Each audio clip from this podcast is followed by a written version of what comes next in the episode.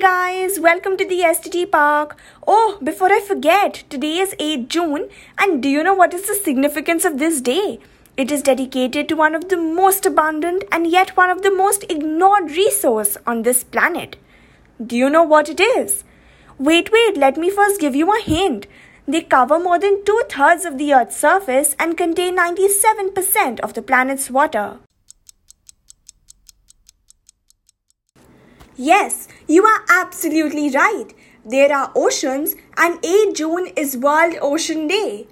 Oceans, seas, coastal areas, all of them are essential to the Earth's ecosystem and are critical to sustainable development. Did you know they not only play a major role in producing the oxygen we breathe, but are also the primary regulator of the global climate, function as an important sink for greenhouse gases, and serve as the host for huge reservoirs of biodiversity. And this is why careful management of this essential global resource is a key feature of a sustainable future. But how are we supposed to manage this on a global scale? To make a mass appeal and to involve countries all over the world, the Sustainable Development Goals were adopted by the United Nations in 2015 as a universal call to action to end poverty, protect the planet, and to ensure that by 2030 all people enjoy peace and prosperity. Now, I'm sure you know the 17 SDGs are integrated. They recognize that action in one area will affect outcomes in another, and that development must balance social, economic, and environmental sustainability. SDG 14 focuses on conserving and sustainably using ocean, seas, and marine resources for sustainable development. Everyone knows about the current state of the oceans, but the fact that this issue is much larger and vexed is hardly known by people.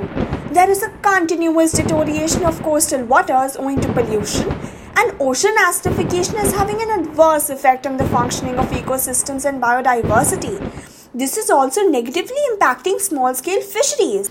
You all must be tired listening to me speak since such a long time. So let's take a short break. Hey guys, welcome back to the SDG Park where we were discussing about SDG 14. Before we look at the bigger problems of the oceans, we should first clean our rivers and address their problems. Why? Because rivers are equally important and are the lifelines for those regions through which they flow. For India, they are the Ganga, the Yamuna, and the Saraswati rivers. Being a Delhiite, let's now talk about the river Yamuna. You and me both know that it is also known as Jamuna, is one of the major rivers of the Ganges river system and one of the holiest rivers in Hinduism. But are you aware that many capital cities of the Mughals were constructed on the banks of this river which still hold economic importance? This sacred river is of immense importance to India, both economically as well as ecologically, and is thus considered as the lifeline of India. Before we dive deep into the river, let us first flow with it. All this has brought back so many songs to my mind. I don't know about you all, but I definitely want to hear some of them right now.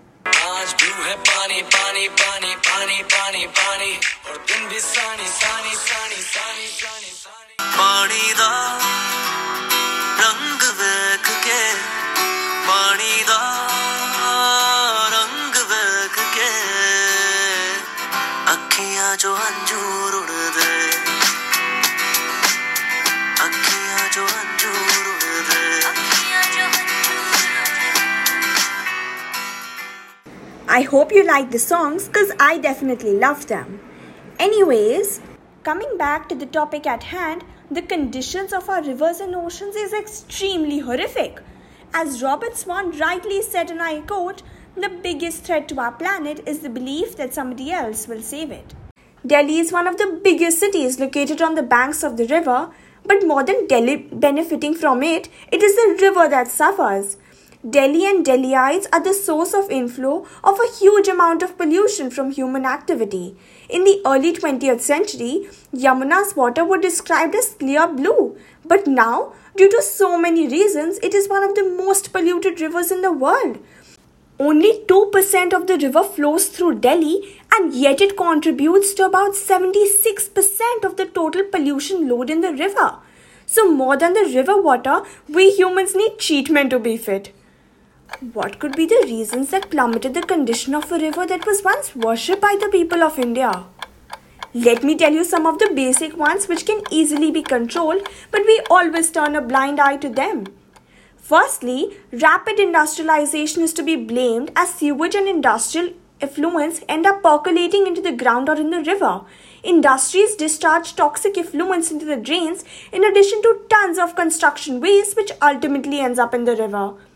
Secondly, immersion of idols during festivals with cheap lead and chrome paints, plaster of Paris, and puja articles like flowers, decorations, etc., all are a cause of great concern regarding the river's quality.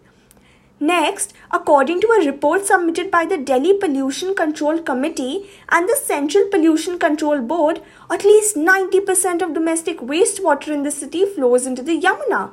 This wastewater mainly comes from household activities hence the presence of high content of detergent and laundry chemicals in it.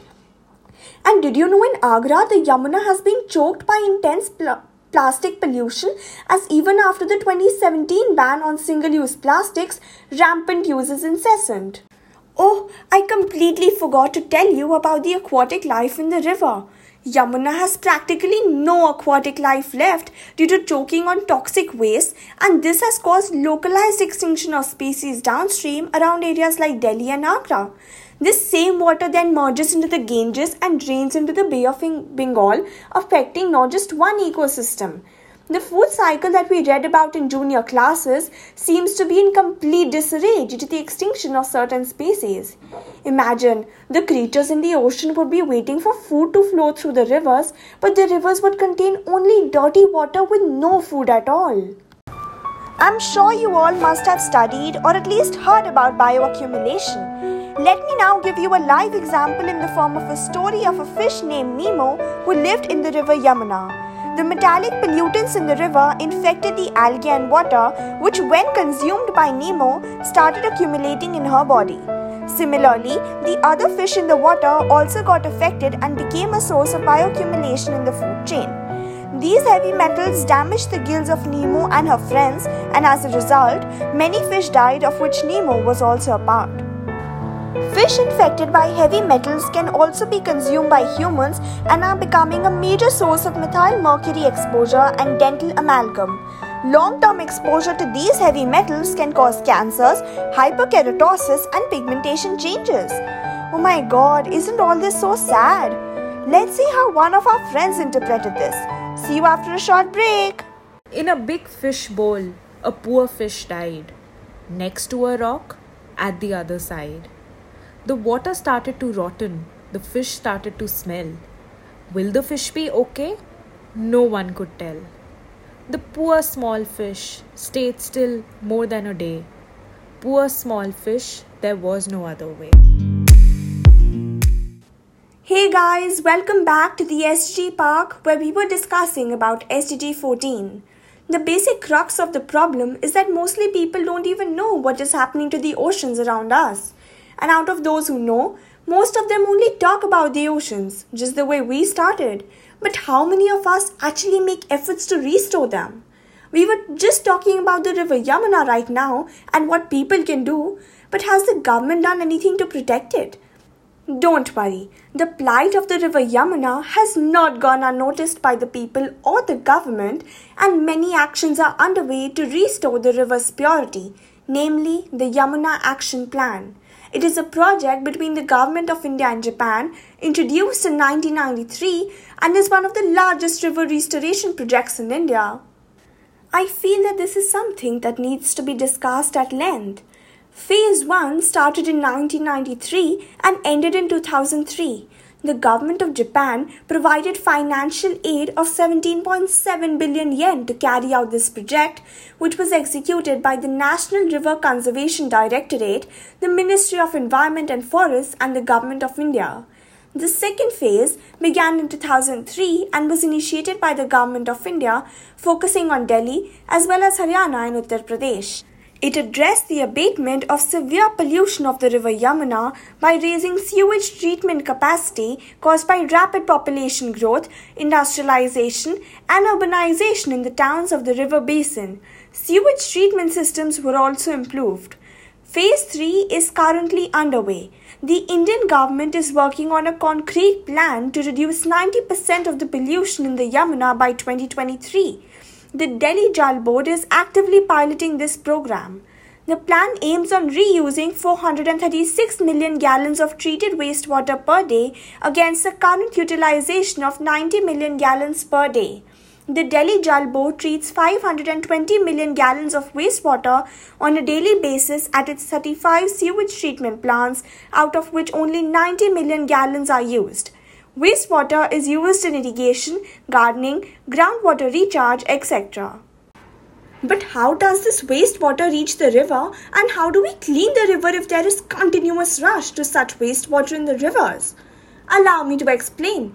Five major outlets carry wastewater into the Yamuna, including the Najafgarh drain, Shahdara drain, Barapulla drain, Delhi Gate drain, and the Mori Gate drain. And to clean the river, four major interventions have been planned. In the first major intervention, the Delhi government will use natural wetlands and aeration methods to treat around 150 million gallons of polluted water coming from the states of Haryana and Uttar Pradesh. In the second intervention, wastewater in small or big drains will be tapped into sewage treatment plants. The third intervention will focus on improving the quality of the existing sewage treatment plants, including upgrading all the equipments. And in the last intervention, sludge and septage from the septic tanks across Delhi, mostly used in unauthorized colonies where sewer lines have not yet been laid, will be collected and reused in biogas plants to generate electricity and gas. So much so for the Yamuna River. Now let us come back to the SDGs. The Sustainable Development Goal 14 commits countries to unite over what is truly a global responsibility the protection of our oceans and the lives that depend on it. All this is fine, but we must have a target for ourselves on a more global scale. But who is going to decide what this target will be and what its deadline will be? Will all countries commit to this? I'm sure you know that the UN decides these targets, but do you know what these targets actually are or by when they need to be completed? Let me tell you, by 2030, the UN aims to increase the economic benefits of small island developing states and least developed countries from the sustainable use of marine resources, including sustainable management of fisheries, aquaculture, and tourism.